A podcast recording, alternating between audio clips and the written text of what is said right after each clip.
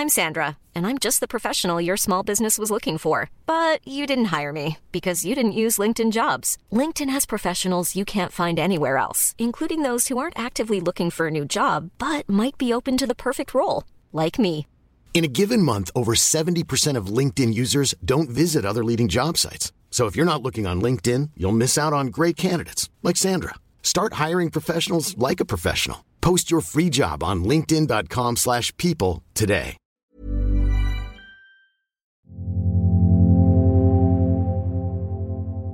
Midt i oktober stemte vælgerne i Polen ved det, der er blevet kaldt for det vigtigste polske parlamentsvalg siden sammenbruddet af det kommunistiske diktatur i 1989.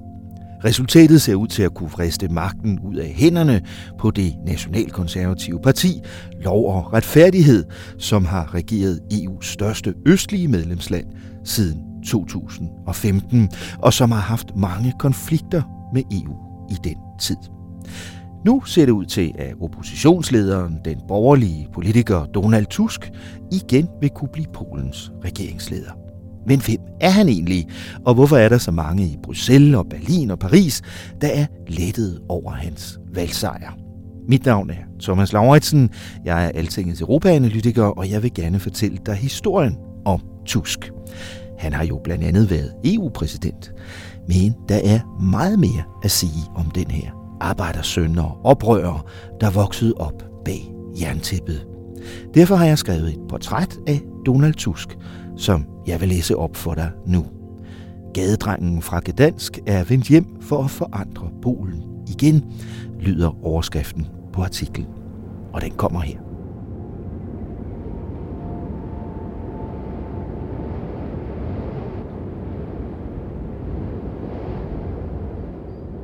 En vinterdag i 1970 stod en dreng på 13 år og stirrede ud af sit vindue ned mod gaden bag skibsværftet i Gdansk, hvor politiet tævede løs og skød på de protesterende arbejdere.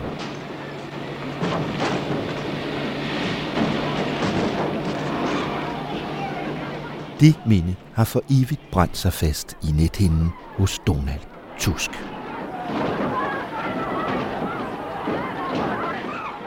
It was in 1970 when blood riots erupted uh, right under my windows. It was a mm, huge protest against communist uh, regime. Thousands of people took um, to the streets. Um, I saw policemen shooting at workers. Thousands uh, were killed. Drengen, der voksede op til at blive studenteraktivist, systemkritiker, politiker, regeringschef og den første EU-præsident fra Øst. Manden, der nu er vendt tilbage til polsk politik i et forsøg på endnu en gang at påvirke historiens gang.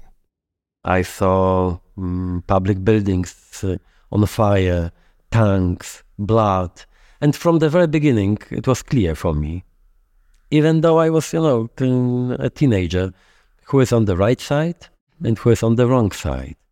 Lige fra begyndelsen stod det klart for mig, selvom jeg bare var en teenager, hvem der var på den rigtige side og hvem der var på den forkerte, har Tusk siden fortalt om barndomsgadens blodige optøjer i den by ved Østersøen, hvor det regimekritiske fagforbund Solidaritet begyndte at sparke til jerntæppet. Det var dengang den fodboldglade gadedreng og slagsbror Donald, søn af en tømmer og en sygeplejerske, for alvor opdagede, hvad det vil sige at leve i et totalitært samfund, og hvorfor det er værd at kæmpe for at få noget andet. Søndag den 15. oktober her i 2023 gjorde han det igen.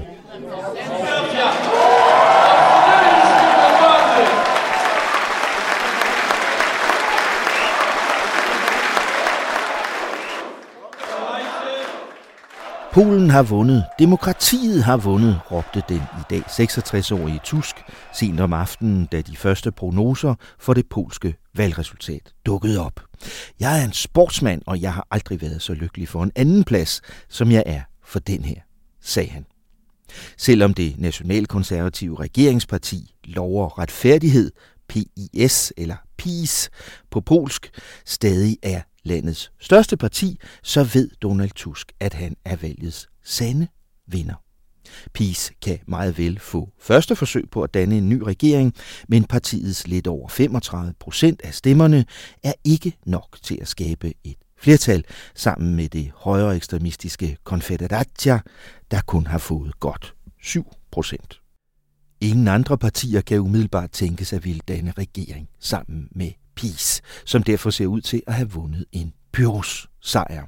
Til gengæld vil Donald Tusk og hans borgerkoalition med næsten 31 procent kunne skabe et flertal sammen med midterpartiet Tredje Vej og et mindre venstrefløjsparti, der står til henholdsvis ca. 14,4 og 8,6 procent af stemmerne. Intet er endnu helt sikkert.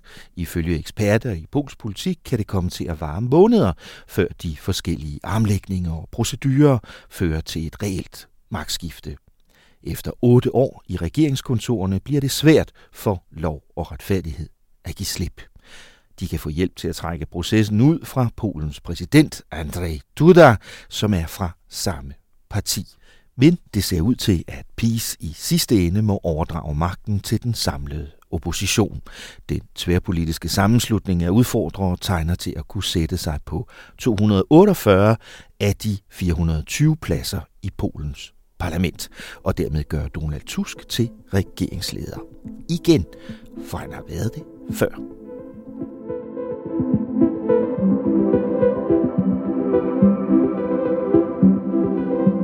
Oprørstiden i Gdansk førte via universitetet og fagforeningerne den unge Tusk ind i et langt politisk liv, hvor han var dybt involveret i kampen for et demokratisk Polen.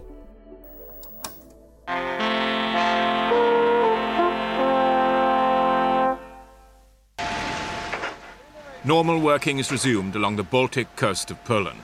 The shipyard workers, some of them reluctantly, have returned after their month long strike. But now that they have buried their dead, killed in battle with the government, they have not forgotten why their comrades died. Som ung mand engagerede Donald Tusk sig i studentorganisationer, der støttede bevægelsen Solidaritet. Det kostede på et tidspunkt den aktivistiske historiestuderende en tur i spjældet. Tusk har betegnet den unge udgave af sig selv som en hooligan, der ofte kom hjem med skrammer, og som egentlig mest blev politiker, fordi han ikke kunne blive professionel fodboldspiller. Men han lærte Lech Valenza at kende, og så var den politiske ild tændt.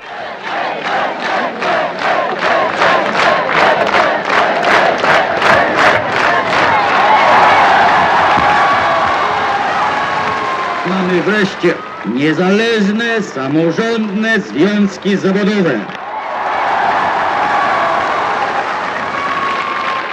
Mamy prawo do strajku. It was in 1979, I think, when I met Lech Walesa. We had no idea that our very few small groups mm, would change into 10 million people movement, national movement in fact.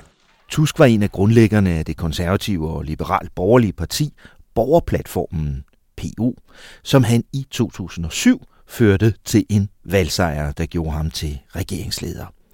Manden han tog magten fra dengang var i øvrigt samme Jaroslav Kaczynski, der stadig i dag er leder af lov og retfærdighed. Det var begyndelsen til mange års bitter konkurrence mellem Donald Tusk, Jaroslav og hans tvillingebror Lech Kaczynski. Sidstnævnte var Polens præsident i et meget umage parløb med Tusk, indtil Lech Kaczynski omkom ved en flyulykke i 2010. Mens Tusk dengang blev kendt i Bruxelles som en pragmatisk leder med store ambitioner for Polen i EU, så repræsenterede brødrene Kaczynski en mere skeptisk nationalkonservativ modpol. En gang i 2008 var Lech Kaczynski for eksempel så rasende over, at det ikke var ham, der skulle til EU-topmødet, at præsidenten alligevel selv chartrede et fly til 300.000 kroner og fløj afsted til Bruxelles uden invitation. Til at begynde med stod Polens statsoverhoved så en tid ude i topmødecenterets pressebar, fordi han ikke havde akkreditering til mere. Selvom årsagen var tragisk, så var det derfor en lettelse for både Donald Tusk og for Polens forhold til EU, da den mere pragmatiske Bronislav Komorowski overtog præsidentembedet efter Lech Kaczynskis død. Men den overlevende tvillingebror Jaroslav Kaczynski, han gik i gang med omhyggeligt at forberede sin politiske hævn. Nogen mener, at Tusk i sine år som regeringsleder selv var med til at så kimen til lov og retfærdigheds senere comeback. Hans ambitiøse økonomiske reformer og moderniseringen af det polske samfund kom mest de veluddannede byboer til gode, mens mange mennesker ude på landet følte sig ladt i stikken. It's, it's unbelievable that the Polish economy grew by 20% and uh, while European economy was about zero in, uh, at the same time. And uh, it's really impressive, and it's not a coincidence, you know. I første omgang var det dog en stor succes. Donald Tusk blev genvalgt i 2011 som den første regeringsleder siden det kommunistiske regimes fald i 1989. Hans reformer og Polens økonomiske vækst skabte respekt hos de andre europæiske ledere, der i 2014 udnævnte ham som fast rådsformand, også kaldet EU-præsident. Det var første gang, at en politiker fra et af de nye medlemslande i Central- og Østeuropa blev tildelt så vigtig en post i EU, som Tusk i øvrigt snuppede lige for næsen af Danmarks daværende statsminister Hele thorning Schmidt. Men allerede året efter, at den polske leder forlod hjemlandet, kom Kaczynskis PiS-parti tilbage og vandt magten ved et parlamentsvalg i oktober 2015. Det var ikke mindst den store skuffede landbefolkning i Polen, som stemte Tusks partifælder ud af regeringsembedet.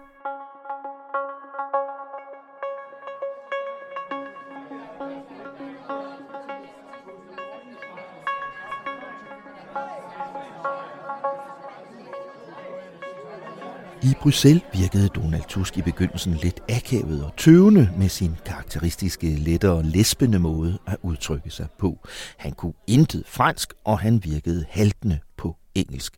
Til gengæld talte han flydende tysk og russisk, og efter en del intensive kurser kom han også ret godt efter det engelske.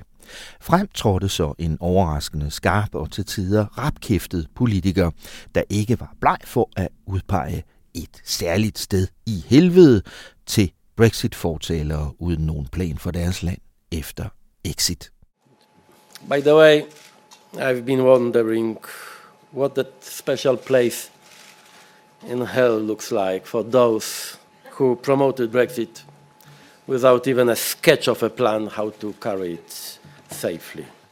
Donald Tusk har dog heller aldrig selv været nogen jubeleuropæer med stjerner i øjnene.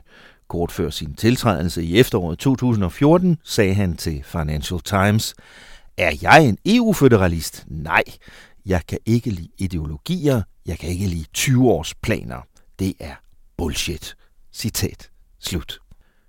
Den ranke, lidt drengede og oftest solbrændte polak fra Gdansk brød sig tydeligvis ikke særlig meget om bunker af papirer og visken i korridorer og indviklede aftaler indgået i tilrøde baglokaler.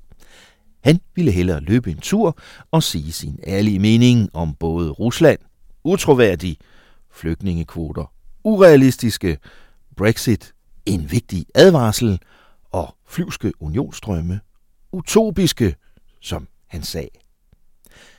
Det er ikke noget passende svar på vores problemer at ville gennemtvinge lyriske og faktisk naive EU-entusiastiske visioner om total integration, sagde Donald Tusk i en tale den sommer i 2016, hvor britterne stemte sig ud af unionen.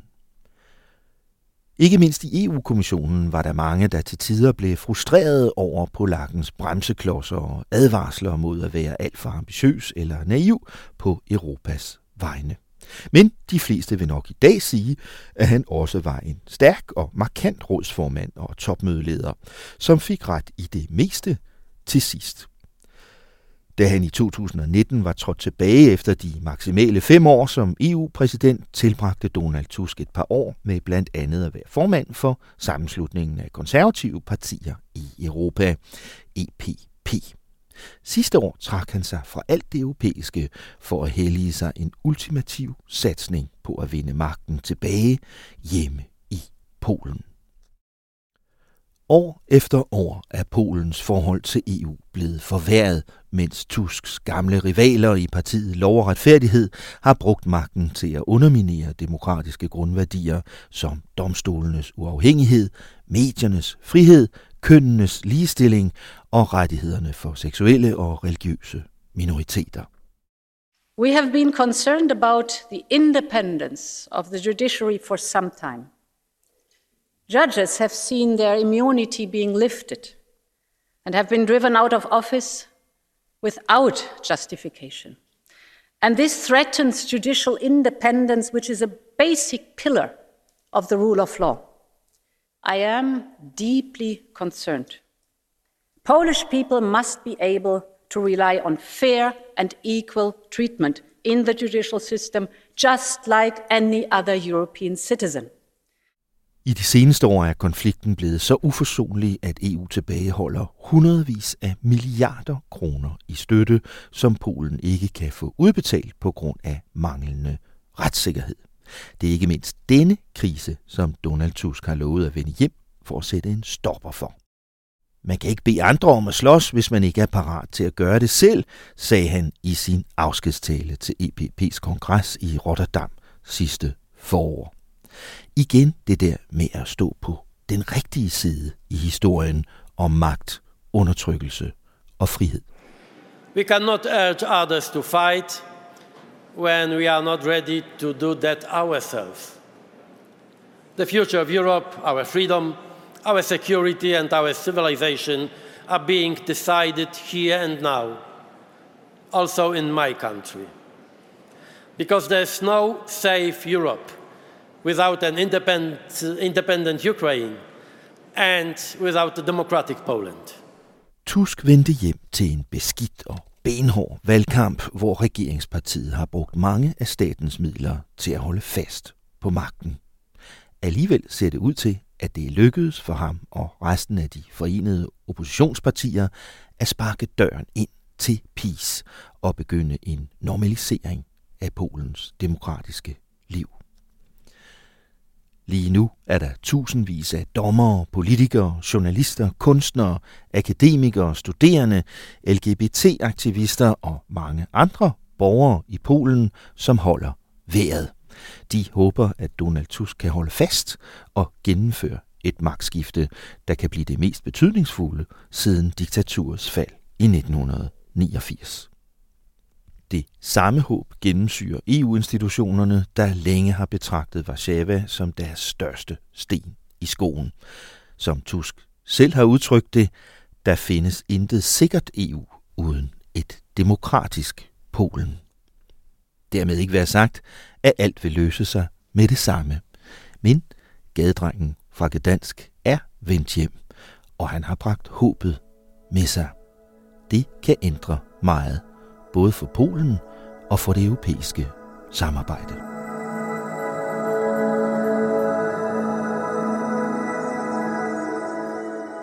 Det her var en portrætartikel med overskriften Gadedrengen fra Gdansk er vendt hjem for at forandre Polen igen, som jeg skrev i dagene lige efter det polske parlamentsvalg den 15. oktober. Der blev brugt lydklip fra Associated Press, AFP, Euroactive, Thames TV, det europæiske råd, EU-kommissionen, de europæiske konservative, EPP og sidst men ikke mindst Solidaritetmuseet ECS i Gdansk. Jeg hedder Thomas Lauritsen, jeg er journalist og analytiker på Altingets redaktion i Bruxelles, og så er jeg vært for vores podcast om europæiske forhold, som udkommer hver uge. Den vil jeg anbefale dig at lytte til. Jeg håber, vi ses på altinget.dk, eller at vi høres ved i dit podcast feed.